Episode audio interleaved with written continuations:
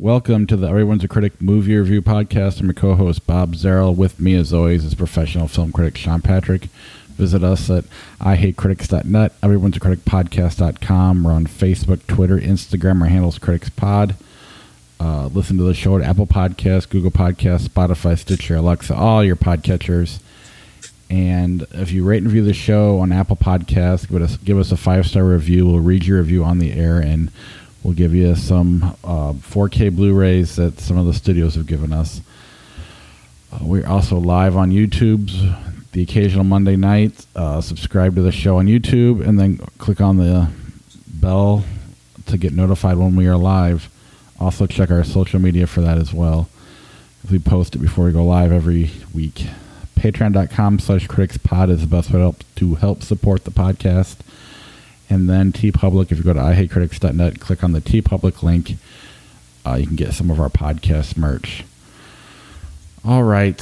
Uh, uh, before we get into the movies, I don't know if you heard, but uh, Paul yes. Sorvino passed away. Uh, one of the stars, of course, of uh, the of, of uh, Goodfellas, and uh, you know, just a beloved actor for numerous different roles, uh, just a supporting guy who pretty much in those later years would just take any role offered to him. he, yeah. did, he made a lot of movies. I, I don't have his uh, entire you know, resume in front of me, but of course everybody remembers him in Goodfellas. And I mean, that movie's not the same without him. That's for sure. Absolutely. And he's also Mira Sorvino's father, which yeah. everybody knows as well, but yeah, just, uh, what he's eighty-three. So eighty-three. Yeah. Uh, it's a bummer, but it's, you know, he lived a good life, and uh, like I said, good, like you said, Goodfellas is much better because he's in it. Uh-huh. Uh, anything else before we get started on the movies this week? Because we did. Vince McMahon retired, the the head of uh, W W E Films, obviously stepping aside. So that's, a, yes. that's the movie. That's the movie thing to bring it together. Yes. He retired. That's what happened. Yeah. He wasn't pushed out at all. Uh, uh, yeah, that's a weird one. Unfortunately, I, I, I don't know what this means for the Marine Eight, but uh, you know, it, it might get pushed back now because he's gone. I'm not sure though. How many of those have you actually watched? Uh, I think I've seen two of them. I think I saw the the first one, obviously with John Cena, and then I saw one with The Miz. I never saw the one with Randy Orton. I know that one. I, I was even shocked to, to know that existed. I didn't know that existed till just now. So. yeah, yeah, he's in number two or number three, one of them. And then The Miz takes it from like three on, I guess, and he's been the star since then. Very Becky Lynch was in one. Shawn Michaels was in one. Yeah, I think a lot of the wrestlers were in it. I think Naomi was in one. Uh, Very well could have been, yeah. And I only know that from watching Total Divas back in the day. It's weird. I was thinking about this because I try to watch such high quality movies for the podcast, and we keep feeding ourselves, you know, higher level material. The more we do this, when I want to watch something for fun, I just want to watch trash. It is ridiculous. Like a, you know, it's like what do they say? Janitors' homes are the dirtiest. uh, like I don't even want to watch anything of substance on my own anymore. It's just like I want to watch Impractical Jokers over and over again, or you know, something like that, or wrestling. Yeah, uh, I watch I watch disturbing true crime videos on YouTube. I do rewatch The Last Dance a lot. Just in the background with Michael Jordan. Uh, I don't know why, but I just makes me feel good.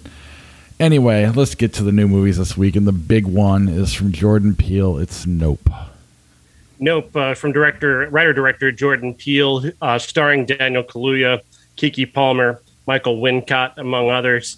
Uh, tells the story, and I'm going to try not to I don't want to spoil anything, but not that I don't think I could spoil anything because this movie is so brilliantly unusual. And it's just yet another uh, signal of, of the genius of Jordan Peele. Uh, the story goes that this family runs a horse farm in Hollywood. They supply horses for Hollywood movies. They're not getting as much work lately. The father, played by Keith David, is killed early on in a very strange way. And we'll come to understand how that happened as the movie goes on.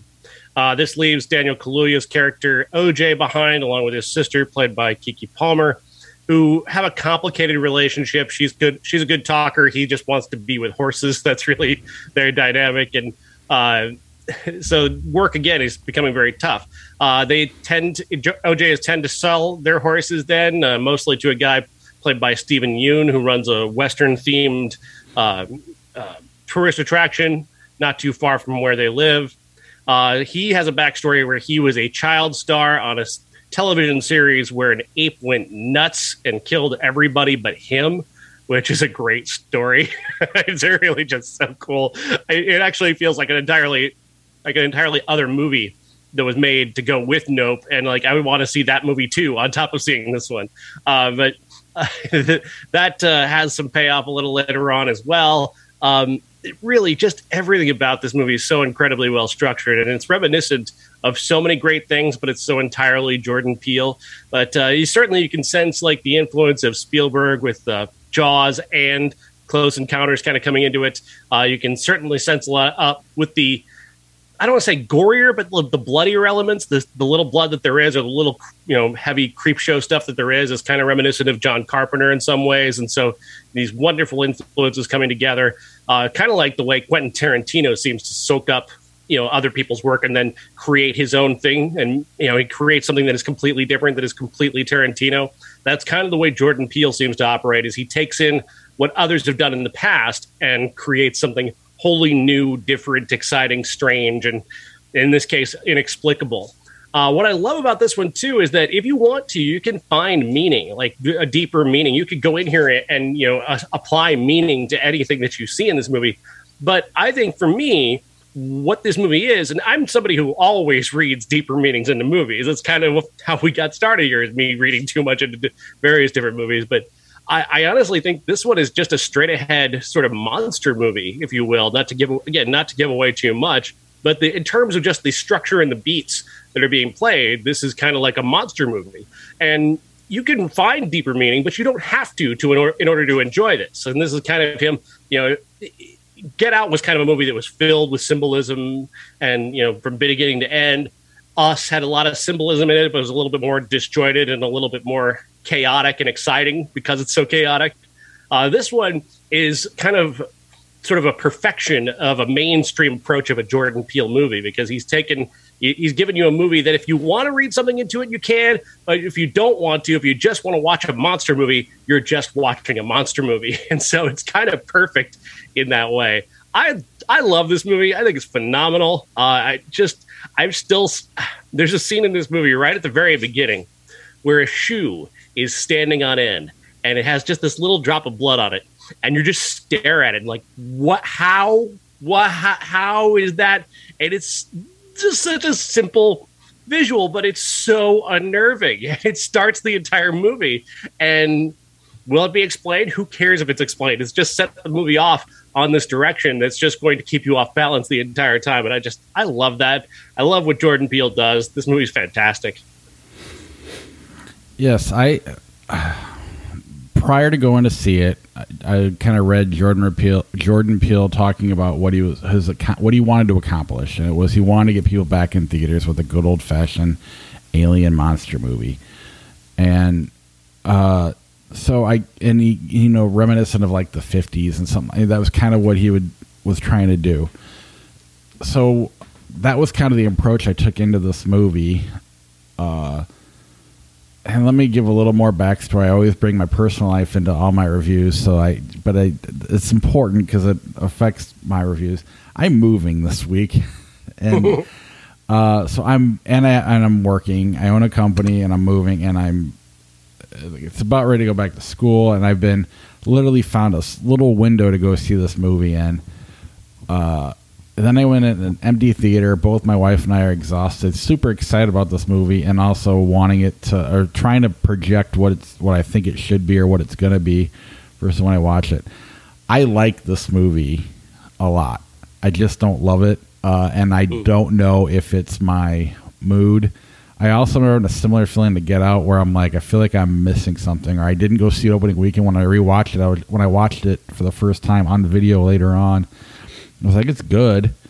Um, mm-hmm. And I, I, I felt like I was wrong, and I don't know why I was wrong. And then Us, I loved. But I also mm-hmm. had literally had that happen to me where somebody came to my door like a week before at three in the morning, and I lived out the first thirty minutes of that movie in real life. Uh, and this one, again, a very cool, very original. That opening scene is amazing. And you're right, that side story, I kept finding myself wanting to see that movie more than the movie we're watching. That said, I do think, you know, what I'm, all the baggage I brought into the movie is probably affecting me, because at some points I felt a little on the bored side early on. Once it got going, uh, and bored's mm-hmm. not the right word. It just, I was expecting more of a,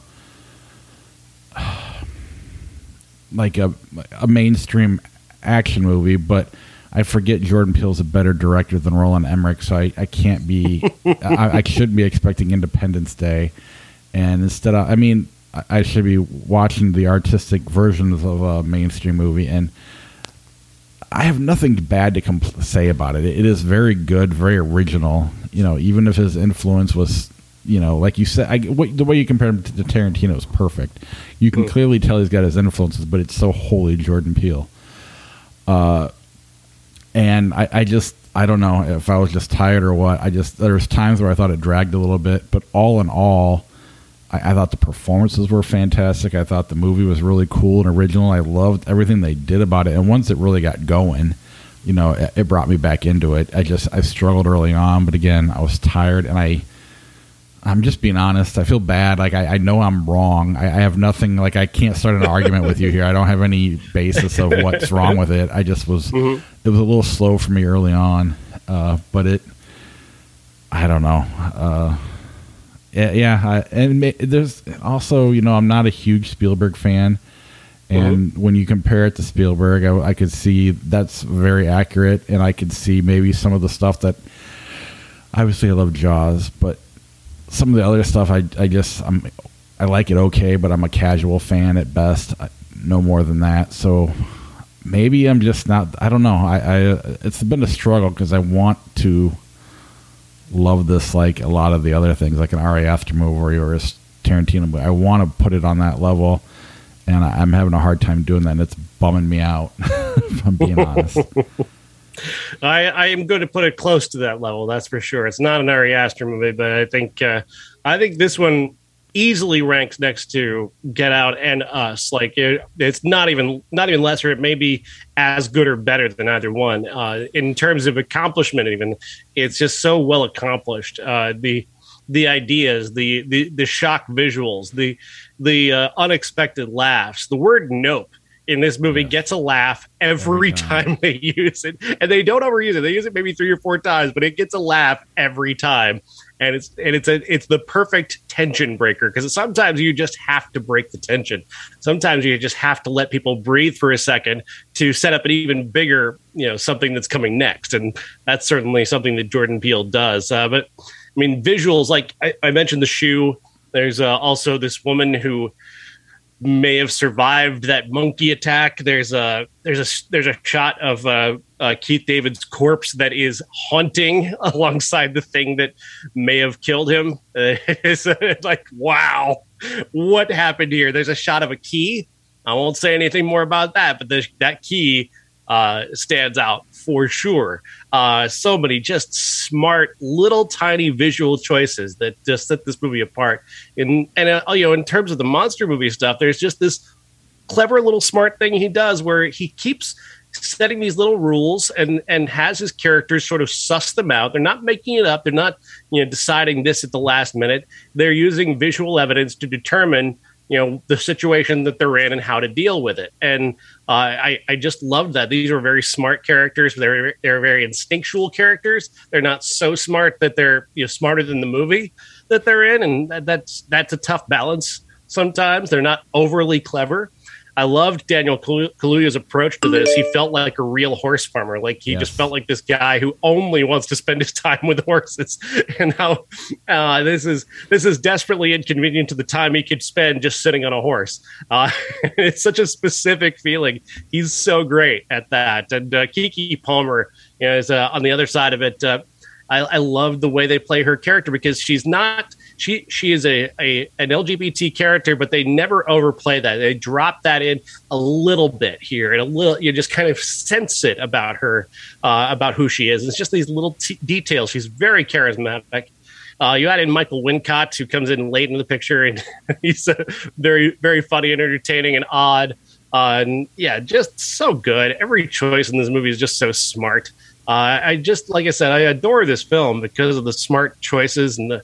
I thought the pacing was just about perfect for me because I just those little shocks were just enough to carry me through any any part that's a little bit slower. I also love just those those kind of those shifts to what happened in the past with that monkey had me on the edge of my seat every single time. The little reveals, you see someone's foot, you see people that m- look like corpses maybe sitting in the audience. You see just the little tiny details, and then you hear the monkey, and it's like listening for the shark in Jaws, like it's but it's a monkey. Like I honestly thought, you know how like sometimes the Pixar movies have has a little short in front of the movie. That's what I thought it was for a second. Kind of like, like that in a way. Except yeah. it comes back. Wait.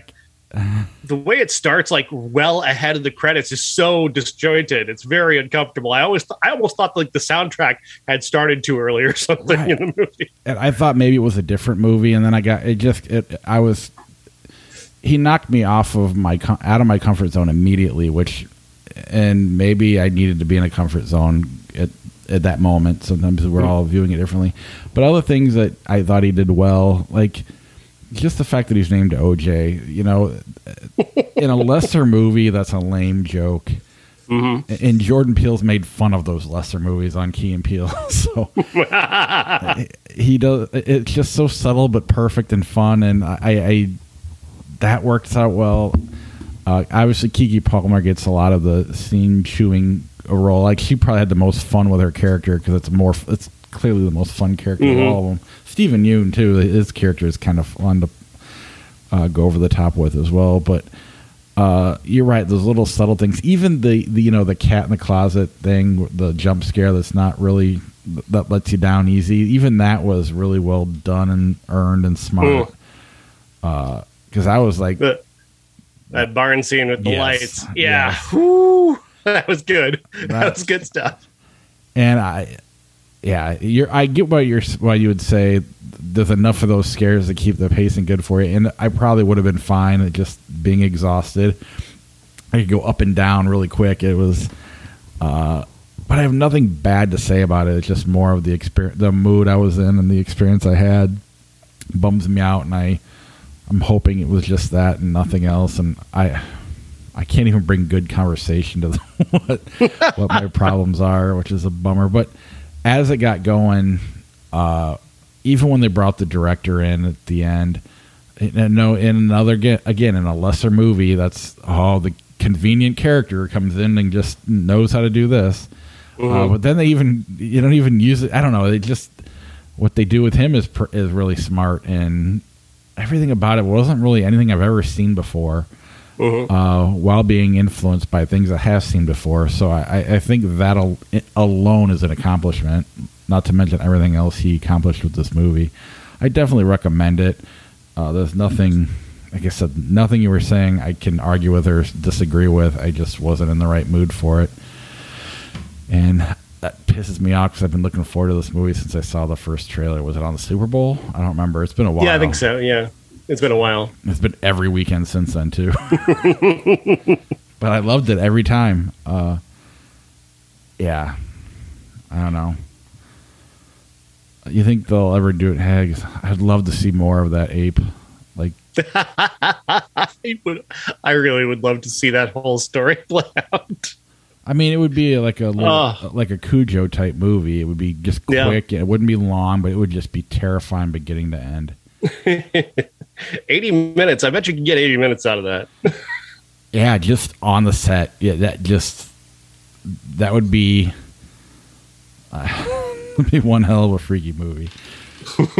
Speaking of side projects, did you see they're doing a spinoff of X, the Ty West movie? No, I didn't hear that. They're doing like a prequel of, I think a trailer's dropping soon. A twenty-four just announced it today. Uh, what's her name? Mia Goth? Yeah, her character is gets is either a prequel or a sequel to the, I think it's the origin tale of her character. Hmm.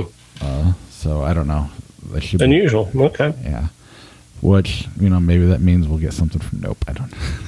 But sometimes it's better just leaving it as is.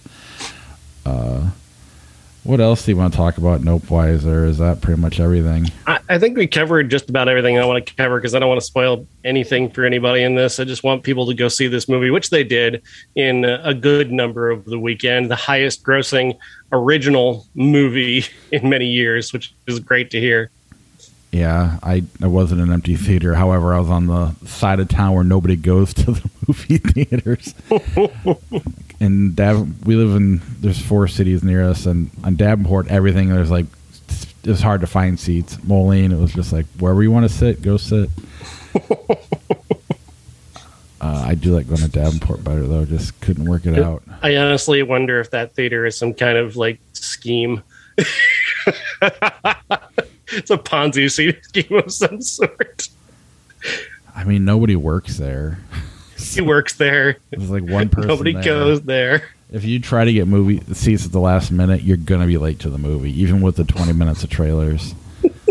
uh, so thank God for the app. But and I just refuse to buy into their monthly program because I don't know when it's going to disappear.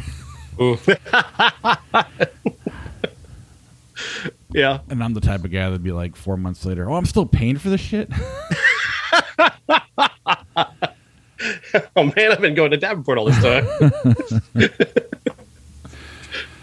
All right. But, yeah, Nope. It, it's either amazing or just good, however, somewhere in between, or I'll, I'll probably more likely what Sean says, but definitely go see it. As an original movie, uh, that's awesome to see that it did that well. Uh... Where the Crawdads Sing. Uh, Where the Crawdads Sing is a uh, ter- is a terrifically well-made movie. Uh, it stars a young woman whose name now would escape me, of course, as I get to talk about this. But uh, she plays a, she lives in this in the swamp in North Carolina uh, in the nineteen sixties. She's grown up by herself because she had this abusive family. Her dad was abusive to her mom. Her mom left, and then each of her four Uh, their siblings sort of sl- slipped out on their own and and left to get away, and she decided to stay with her dad, played by Garrett Dillahunt, who uh, was a drunk and abusive, but she kind of found a way to manage him, and in so doing, she also figured out how to live in this marsh by herself. Uh, in doing so, uh, he eventually leaves when she's about twelve or thirteen years old, and she really has to fend for herself. And that leads her to collecting these things called mussels, which is some sort of food item in the South that you get out of the ocean. Uh, she sells those to a very kind uh, shop owner who uh, then helps her out with, you know, learning, uh, teaches her math and such. And uh, she she grows up and becomes, you know, a very competent, astute young woman. She meets a boy when she's about seventeen who teaches her to read, and te- and he sees that she can draw. And you start to see her life sort of becoming uh, becoming clearer. Like she could become an illustrator or an artist and actually make money. And, you know, uh, she's probably going to stay in this marsh because she doesn't like people. But, you know, that's a she at least she has a path forward. Uh, for herself. Then uh, something happens where another guy uh, she meets uh, several years down the road dies, and she ends up accused of his murder. Um, the uh, the guy that she initially met and kind of fell in love with had gone off to college and had kind of disappeared on her. And when he comes back, there's a whole lot of tension there. And it's, it turns into a murder mystery from there. And a lot of it proceeds from the courtroom with uh, David Strathairn as her lawyer and her accused of this murder. And the, the, the actually, the murder stuff is kind of weak when you get down to it. The murder plot isn't particularly interesting. The resolution of it is is outright laughable uh, mm-hmm. when you break it down. Uh, David Strathairn's very convincing, and it's all filmed really well. But I didn't buy into that aspect. The aspect I bought into was watching this woman learn how to live. This young, very young girl learn to live in the marsh and grow up there, and the life that she develops for herself, seemingly against all odds. Uh, the, meaning boys and and uh, learning and becoming an author, you know, actually selling a book and, you know, actually leaving the marsh a little bit and coming back home to it. And it's a kind of a lovely story that way. And if they'd, if it had just been this sort of romantic tale of this girl growing up and discovering a life while still maintaining the life that she loved, I would like that movie a lot better than this, uh, you know, crime thriller that they put in that is kind of weak sauce. It's like a bad episode of Law and Order. Um, it's, uh, so the two movies don't really work well enough together for my taste for me to recommend this movie. I kind of recommend it, but not fully. I'm very much in the middle on it uh, because the, the crime stuff, the, the trail stuff, the trial stuff doesn't ruin the other movie. The other movie is strong enough and interesting enough to hold to hold up against that. And so at least I can recommend half the movie. It did sound good for a while until you got to the Law and Order part. It just seems like, I mean, it's based on a book, so it's probably one of those, uh, I don't know, just summer reads that aren't very good that people love. I don't know. Maybe, maybe not. Uh-huh. Uh, but it definitely sounded good, for, you know, the first, and it, I don't know why you can't just leave it like that, but you got yeah, I think there's a certain, I, I think the first, it's a kind of a beach read thing to begin with. Right. I think the, I think the trial stuff gets kind of into a, an area where where it wants to kind of give you a mainstream plot because it doesn't have enough confidence in the other plot. But of course, they're working from the book, so the book they've got to have the trial part because the trial part's probably in the book, I assume. Oh, for um, sure. So, uh, but there's a, a much more confident movie would have been one that was, you know, like an A twenty-four style movie would have been made about the girl who grew up in the marsh and, you know, learned how to live there and learned how to live in the world at the same time. And that's a much more interesting movie than the, uh, you know, the more mainstream Law and Order trial stuff. Yeah. Although Fincher, he took a beach read and made a phenomenal movie out of it. So True. He did. Uh, Fincher didn't direct this, though. That is true. All right. Alone Together. Alone Together stars Katie Holmes, Jim Sturgess, and uh, Derek Luke in the story of a woman who is a New York Times food critic uh, just at the start of the uh, COVID pandemic when it was really beginning to take hold in New York City. Uh, she is uh, put on essentially leave uh, by the New York Times because, well, restaurants are closing. So uh, she and her boyfriend, played by Derek Luke, are going to hole, hole out at this uh, uh, Airbnb out of town, uh, however long they need to, while the pandemic is kind of raging in the city. Uh, she manages to get to the Airbnb, but it takes a while, and it does evoke a lot of the kind of fears and the anxiety that we all felt uh, right at the start of the pandemic, like, how am I going to get somewhere? How am I going to get resources? What if I need this? What if I need that? And that certainly does create a, an effective tension uh, to start this movie. And then Uh, once she arrives at the Airbnb, she's found out that her boyfriend is not coming. Uh, his father has uh, now uh, gotten COVID nineteen, and he's decided to stay back in New York to be with his mom while dad is in the hospital, and they kind of hope for the best. And uh, so she's out there alone in this Airbnb, or at least she thought she was, because when she goes to go in the place, Jim Sturgess is there, and he says that he's already rented it. And uh, there, of course, we know where this is going. She gets invited inside, and it's not a thriller. So, you know, she's not going to get murdered or anything. This is going to be a pandemic romance. These two people who don't know each other, don't have much in common, get locked in the same place for a lengthy period of time and begin to discover each other. Not an entirely original idea, but it works here because it does use the pandemic well as that sort of background. And the chemistry between Katie Holmes and Jim Sturgess is the key here. You're not reinventing the wheel romantically. You need to create characters who are going to make those things that are we're so familiar with more interesting, and that's what they do. I like these two characters, and I liked where their romance developed and went to. Uh, she doesn't screw around too much with the idea of, well, I'm cheating on my fiancé boyfriend. She pretty much breaks up with him uh, at, a, at a certain point in the movie so that she can pursue this because she knows that it, this is really good. And so the movie does ca- still carry the tension of, like, well, when the boyfriend, you know, maybe he's going to probably decide to come and see her regardless because she broke up with him. Uh, he's still probably going to try and get involved here somehow and try and convince her to come home or something. So there's still the tension of him showing up versus, you know, the romance that's developing and other secrets that are out there. And, of course, family members back in the city who one of whom gets sick and passes away, and leads to other, you know, elements of this movie that really make it very resonant. I, I enjoy this movie a lot. Uh, I think Katie Holmes uh, is a, is a pretty good director. This is her second full fe- full length feature, and she's got a, a strong command of what she wants to do. Uh, she knows that she's not uh, reinventing the way to tell this kind of story or reinventing the way you tell romantic stories. She leans into the you know stuff that you know about romance and movies, and does so very well. Like I said, the key is not uh, necessarily avoiding the familiar stuff. It's doing the familiar stuff as well as it can possibly be done. And I think this movie does that. It takes romance and with these two specific characters and these two specific actors and does it about as well as can be done. And for that, I can't say, you know, it's, I can't sit here and blame it for being unoriginal or something. It's it, because again, that's, that's that kind of a silly way of looking at it.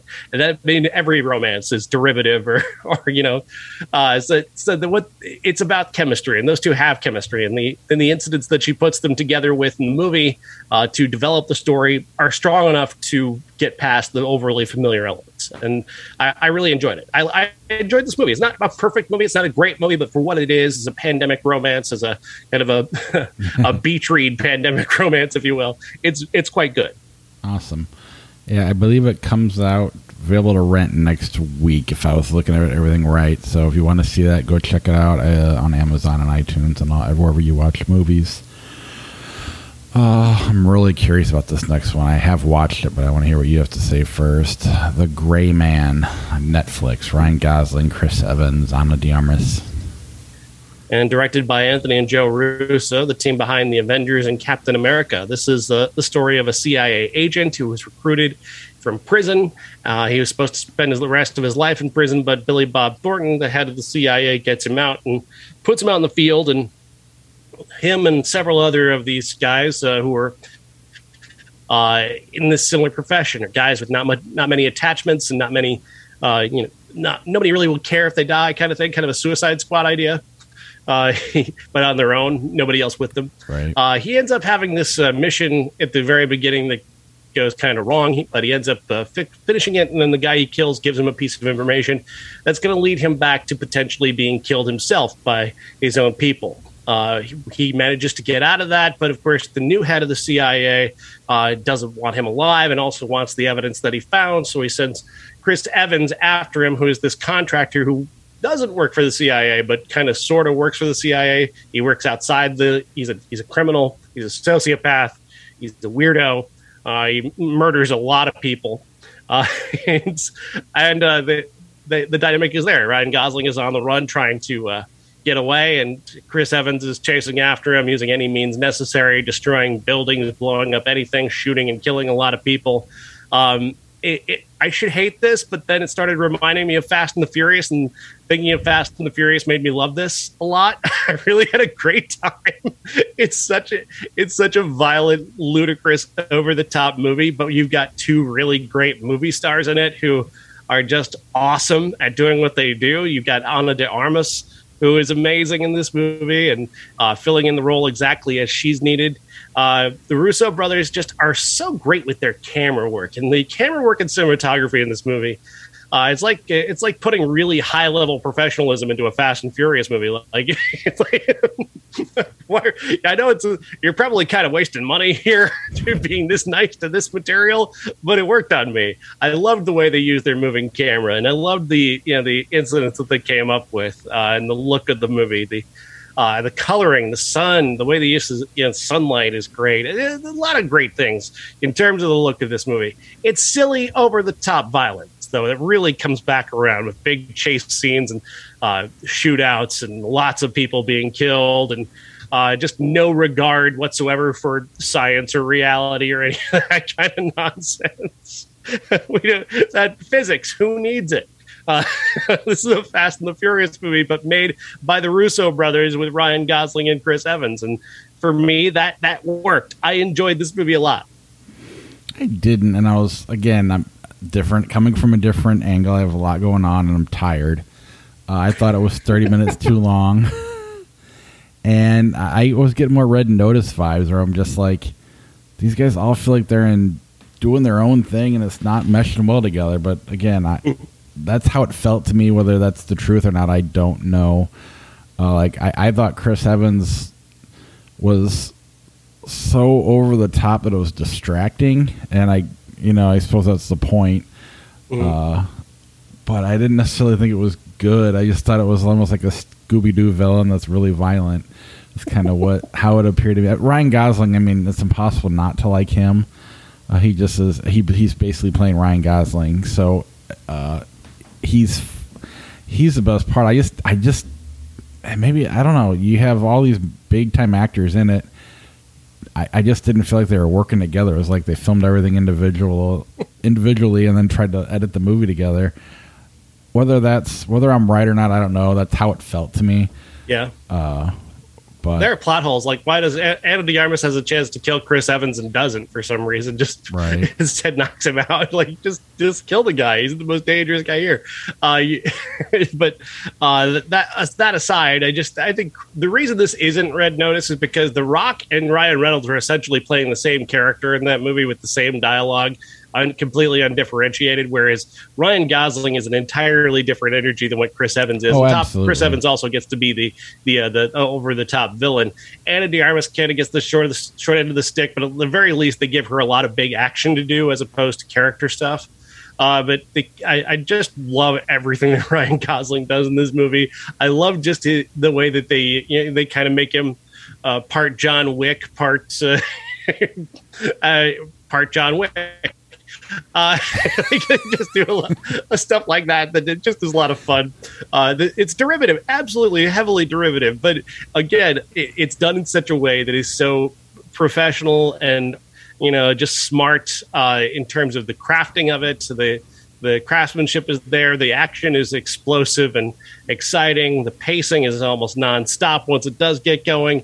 Uh, I love Billy Bob Thornton and Alfre Woodard, who basically play the same characters and die the same death, which is kind of funny in a way. Uh, I, I dig it. I, I dug the silliness of it. I dug how I, I dug the fact that they even had the, the one of the dumbest sequel teases I've ever seen. I just, again, I just I loved the stupid of this movie. It made me happy. I mean, and here's the here's how much sense I'm making today. Nope, I'm like. wanting it to be more like a Roland Emmerich movie, and here I'm saying it's too stupid to be good. So I'm making no sense at all. I will say, whenever Ryan Gosling wasn't on the screen, I wanted to turn it off. Like I just, I wanted to see. I would if it was like he was in every frame. Mm. Uh, I maybe it'd have been different. I don't know. I like charismatic, you know, cool heroes uh, who are just carry everything they do is just cool. I, I the, you know, Martin Riggs, that kind of like character. You know, kiss, kiss, bang, bang. Those type, you know, not even kill, but just entertain. You know, uh, Robert Downey Junior does it well. Ryan Gosling always does it great, uh, and I loved every second he was on screen. I Chris Evans annoyed me, and I know what he was going for, and he was. Mm-hmm. It, it just, it felt like he was missing, but maybe I'm wrong. I don't know. It clearly it's I think, working. I think honestly, we feel the exact same way about this movie. It's just that you didn't enjoy it, and I.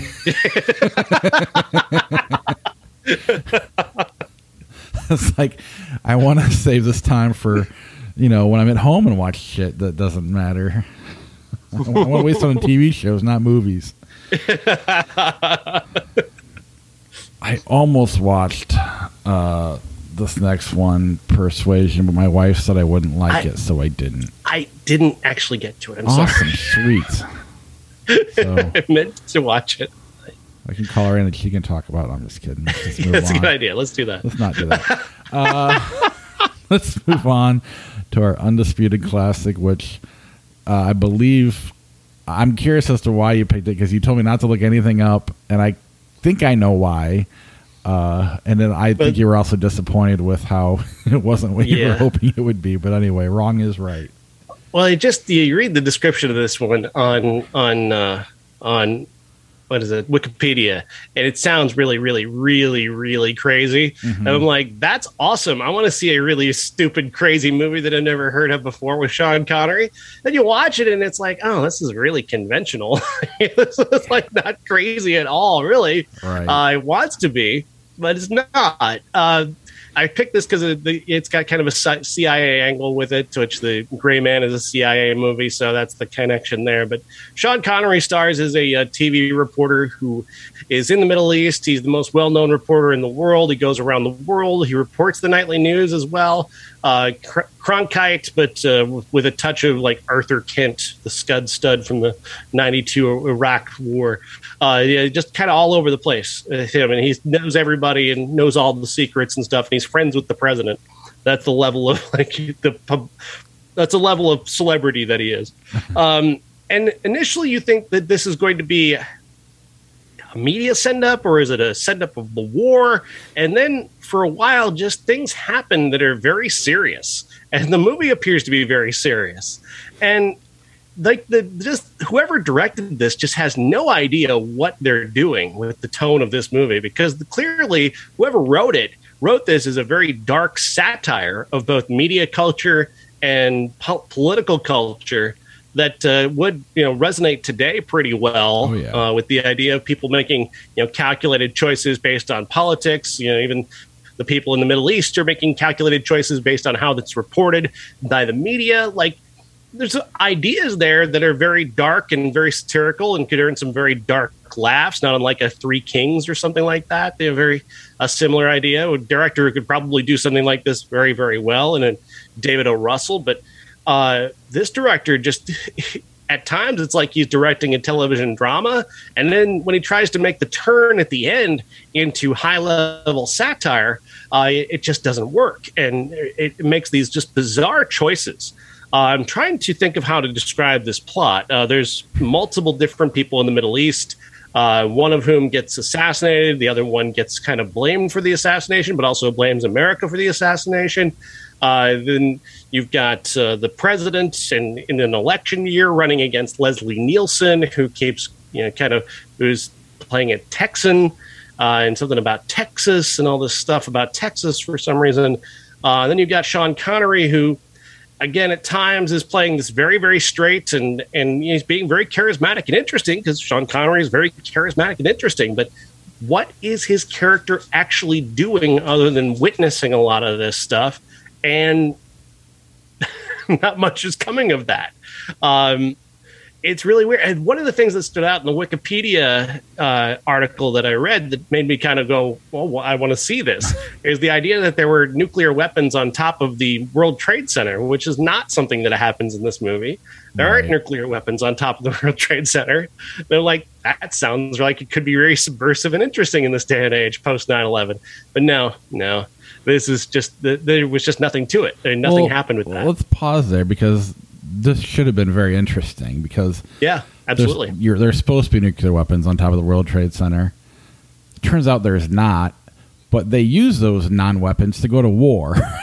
So all this stuff really happened, and it yeah. still is not, I mean, not that it was on top of the World Trade Center, but, mm-hmm. you know, there's things that happen around the fake that. Nuclear weapons were right. out there that are used as motivation to send us to war against right. the Middle East. Right. But which is, is a, just a, not based in- off of a, which is based off of like a right wing think tank memo that came out about uh, four years before this movie existed. That's, that's the truth. For nineteen seventy-eight, I believe it was, where guys like Rumsfeld, Cheney, a whole bunch of guys like that, a whole bunch of think tank guys who ended up in the Bush, both Bush administrations, wrote an article or wrote a, a think piece for this uh, think tank about how they would get us to war in the Middle East. And it kind of plays along exactly like this, uh, with the idea that they could, you know, if they, not that they were going to fake evidence, but the evidence that they needed would have to happen in a particular way. And this movie is seemingly based on that, but it doesn't understand that that is uh, both darkly comic and hilarious and terrifying at the same time, and it can't find the tone and to make that work. It ends up just being bland. Yeah, exactly. It, I mean, it, it, like part of it wants to be Doctor Strangelove, you know, mm-hmm. another part. I mean, some of the other movies that I were going to say it wants to be came out well, well after this, but it just, like you said, it can't find its tone. It, under the right direction, I think it could be a pretty... pretty amazing movie that pisses you off, you know, something like Kubrick or David O. Russell, even an Adam McKay, you know, some of the movies he's done recently could have made this work. Uh, I kept waiting for, you know, because I I didn't look anything up till afterwards, and then I'm like, okay, that's why he did it, because this is just like the nine eleven and what happened with the weapons of mass destruction and not really being there. But it was Ooh. just kind of like, he's not going to like this. It's going to be, it's not bad enough to be fun bad, and it's certainly not good enough to be good. I mean, it's just kind of uh, ends up just being forgettable in a movie where Sean Connery is not playing a Sean Connery-like role. You know, he's, yeah. this isn't, I don't know. It, it just really, and and Leslie Niel, Niels, Nielsen isn't even like distracting, because later on he goes on to be the Naked Gun guy. He he's playing it straight, and it's not weird. It's it's just kind of there. Just bland is the only thing I can really come up with this movie. It really should be much more than it is, and quite frankly, if it was much more, we probably would have heard about it. Yeah, good point. Good point. This needed an entirely different director. I think the I think the script is there, yes. but this director didn't know how to get uh, to extract the points that were needed to make it work. Absolutely. It's one hundred percent on point. Uh, we've missed a couple weeks of ninety-two, so I'll just read what came out. If you want to stop me for any of them, let me know. Comrades of Summer, Reve- no. Revenge of the Nerds three. Ugh, gross. Honey, honey, I Blew Up the Kid. No. Man Trouble. No. A Stranger Among Us. No. Mistress. No, it doesn't sound familiar. Mo Money. Mo Mo, Mo Money. Oh, is that the Damon Wayans one? Yes. With uh, yeah, that was, that was all right. All right. And then Mom and Dad Save the World. Yeah. Boo. Yeah, that's what that's what we have to work with. um, let's see what's next week. I forgot to write it down. We got Super Pets, Vengeance, and then Marcel something or other. It's a really long A twenty-four. Marcel time. The Shell with Shoes On. Yes. One of the most anticipated movies of the year, honestly. I've loved the trailer of it. Uh, I hopefully I can get to see that one this weekend. Although I will be moving, so we'll see. I, unless you have a classic off the top of your head, we don't have one as far as I know. I don't have one yet, uh, but I, I've already seen Vengeance, and I already know that it's one that everybody should see for sure. It's a. Um, I'm going to try and think of something along the lines of that film. Excellent. In nineteen ninety-two, Buffy the Vampire Slayer, Death Becomes Her, and Enchanted April came out. Oh. uh, all right, let's move on to Flick Chart before we wrap up the show. And we will start with Dante's Peak and Taken. Let's see. The movie where they draw, they drive a truck, where they drive a Jeep on lava, or the movie where Liam Neeson is supposed to be able to beat up guys. Um, we would take Taken. Yeah, it's, at least he could beat up somebody, I'm sure. It'd be cool if the movies were in the same universe. uh Romeo and Juliet, nineteen ninety-six, or Logan's Run? Romeo and Juliet. Yeah. Jesus. Beethoven, nineteen ninety-two, or Leaving Las Vegas? What if they crossed these two movies? Uh, Leaving Las Vegas. Is this a super drunk dog trying to drink itself to death, sadly?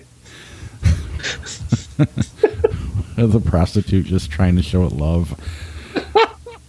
Make it feel wanted. Charles Grodin's just fending off her advances. I don't know. Nicolas Cage plays the Charles Grodin character. All right. Rocky three or Blue Velvet? Uh, I'd like Rocky three to punch Blue Velvet. Um, Rocky three, actually. I would take that over Blue Velvet. Not a fan. Yeah, if it was... Uh, the more and more I... Like, Kubrick, I can defend some of those weird ones like Clockwork Orange. It's harder and harder to defend the David Lynch ones just because some of them are so bad. And that one, I want to like it so much, but it's just really, like, not okay at times. Like, just messed up yeah. for no... I think you can defend. I think it's easier to defend Lynch just because he he he is at least ambitious in everything that he does. He yes. takes a big swing, and that that alone makes me like a lot of what he does. Uh, but that movie just doesn't do anything for me.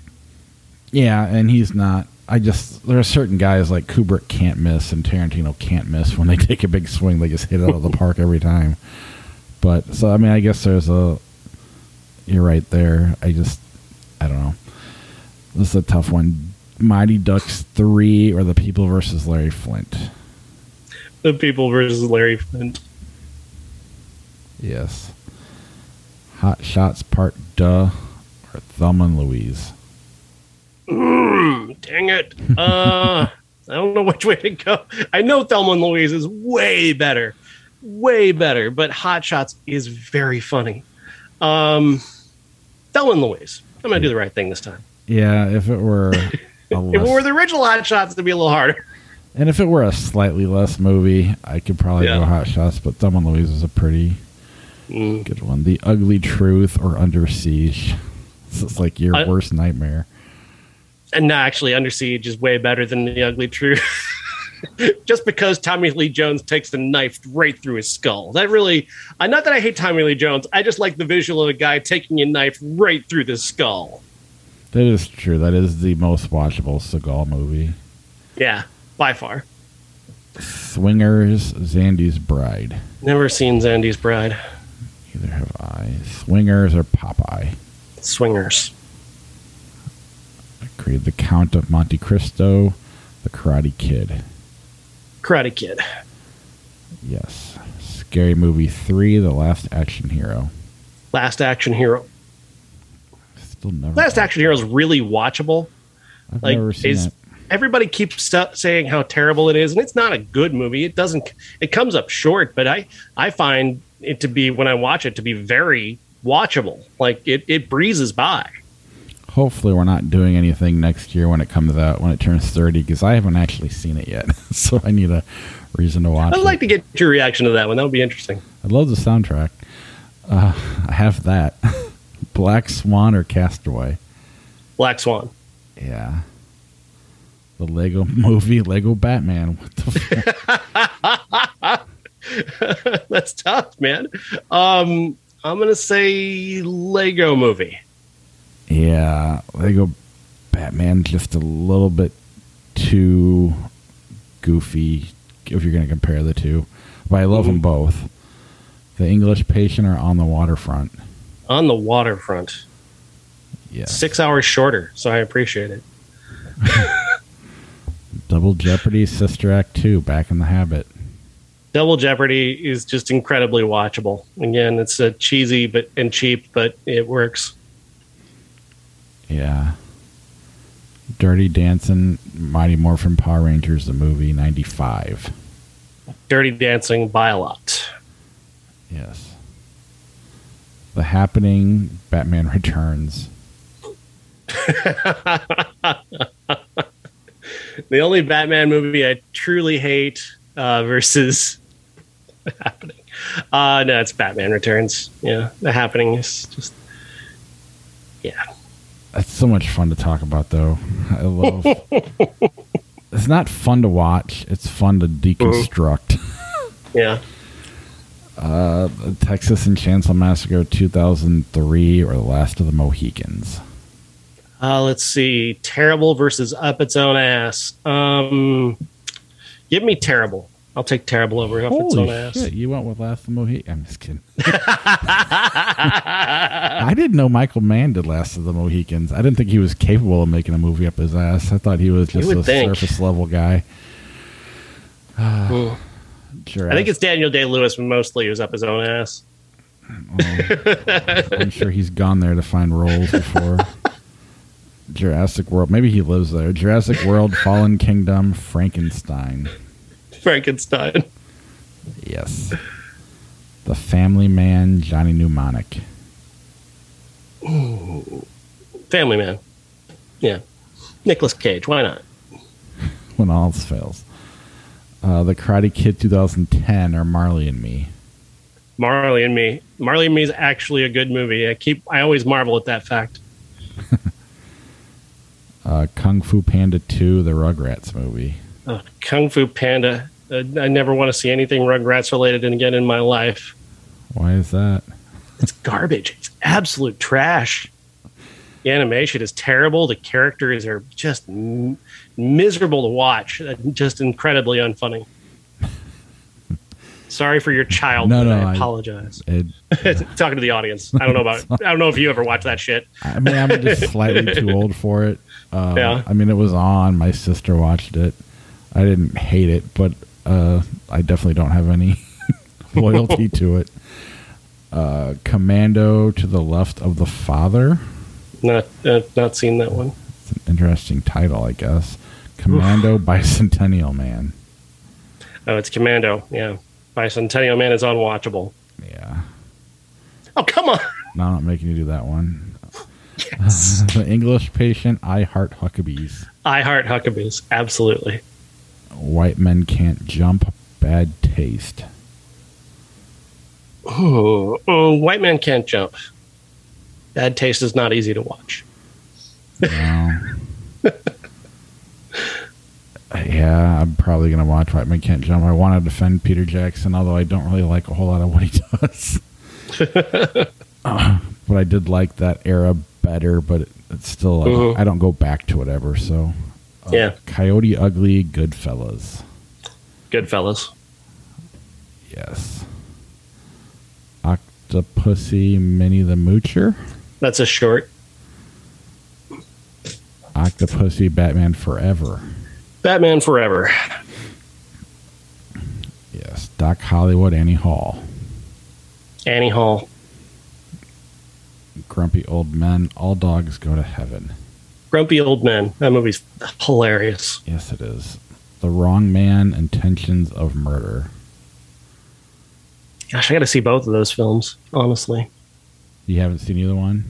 I don't think I've seen The Wrong Man. I'm not sure which one. I'm not, I, I don't recognize that trailer, I guess. No, I have not seen that one, no. So I've not seen either of those movies, but I want to. I want to see both of them. Matchstick Men, Platoon. Matchstick Men. I just don't care for Platoon. I don't care for anything Oliver Stone does. Platoon's the only one I like that he do, has done. You win the flip. Yes. I don't dislike Matchstick Men. Boogie Nights, Snake Eyes. Boogie Nights, but it's closer than it ever was before. Yes. Professional, The Sum of All Fears. Professional, Sum of All Fears isn't any good, unfortunately.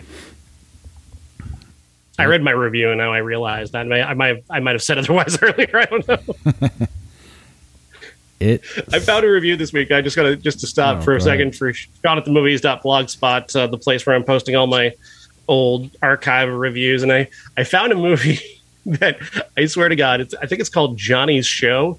Uh, it's got Ethan Hawke and Frank Whaley, and I have zero memory of this movie. Like I have no idea that this movie ever existed, and apparently I wrote about it in two thousand one. So I didn't like it, I didn't dislike it, I was very middle of the road on it. Frank Whaley apparently plays a very bad comedian. Ethan Hawke has a role so small that I barely mentioned it, uh, but yeah, I have I can't like oftentimes when I'm putting these things up, I can flash to some sort of visual that I remember from the movie. Like, you know, there Alamo, I can remember a shot of uh, Billy Bob Thornton on his on his horse. Like I can remember stuff like that. It comes to mind immediately. That movie, zero. I got no, I retained nothing of that film. Are you still having fun going backwards, or is it? Oh, it's so you great. Mentioned that it's kind of it fucks with you a little bit. Oh, it does. It's like it's like well, oftentimes a lot of times like I'd be just embarrassed that I wrote something the way I wrote it, or. Which is happening less and less, which is nice. Uh, I'm finding a lot that, uh, you know, that I, that that does remind me of me, which is good. Um, I do find occasionally that I liked a movie that I didn't know I liked, and that's kind of been interesting. But yeah, you definitely learn about a lot about yourself when you're looking back at things you wrote, you know, twenty years ago. It, Self-Storage. Never heard of Self-Storage. Go check your blog. Make sure you haven't seen it. That one's probably too new. Uh, what about Terry? No. Doesn't look familiar. It or Big? Ooh, that's tough. That is tough. Um, Big. If It two hadn't come out and been so bad. Yeah, it kind may- of drags it down a little bit, doesn't yeah, it? Yeah. Which I know it's stupid to blame sequel for the ri- you know, blame the original for the sequel, but it definitely tore it apart a little bit.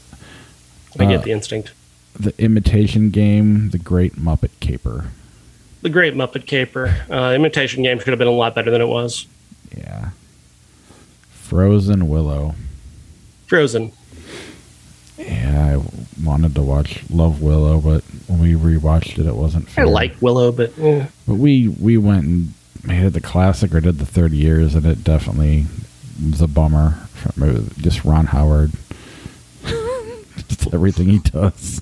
Uh, Saving Mister Banks, Daniel Isn't Real. Daniel Isn't Real looks so interesting. I'm not. I don't think I've seen it, but it, a great poster. I want to yeah, see no it based off shit. of the looking. Po- Let's make that the classic next week. If nothing else, let's watch it. Yeah, why not? I hope it's awesome. The great poster. So I mean, I want to see it now. It has like a Mandy vibe mixed with yeah. kind of an A twenty-four look. I don't know. And the title is just fascinating. Daniel Isn't Real. Who the fuck is Daniel? I want to know now. Yes, I'm gonna make sure I, I'm gonna type it here in the notes real quick. Where is next week? I'll put it here just for shits and giggles.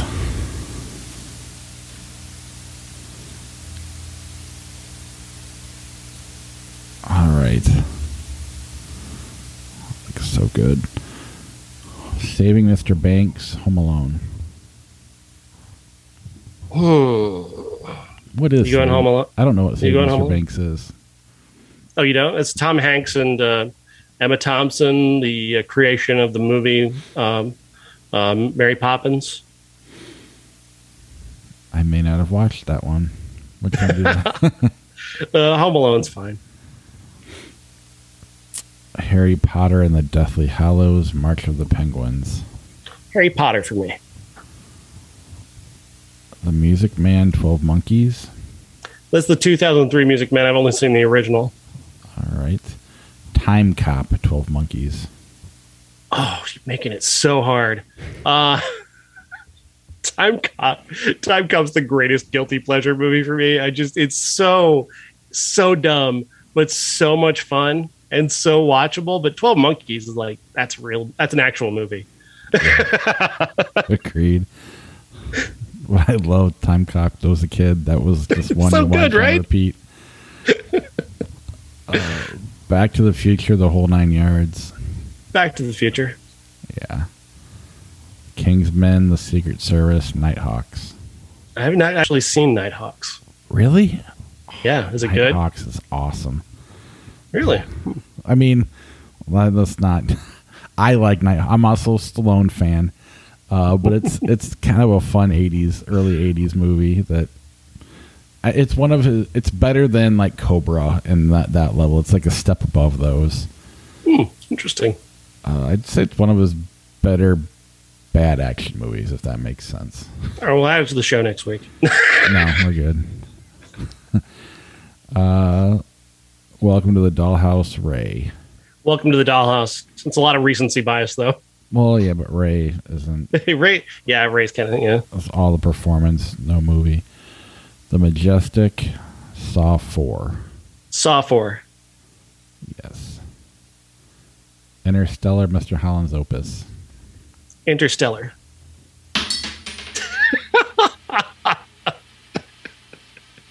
Oh. Woohoo. Oh, man. All right, that's the end of the show. See you next week. I might just end uh, on the corner move. All right. Talk to Good you luck. later. Hope it goes well. Thank you. See ya. All right, see ya. Bye.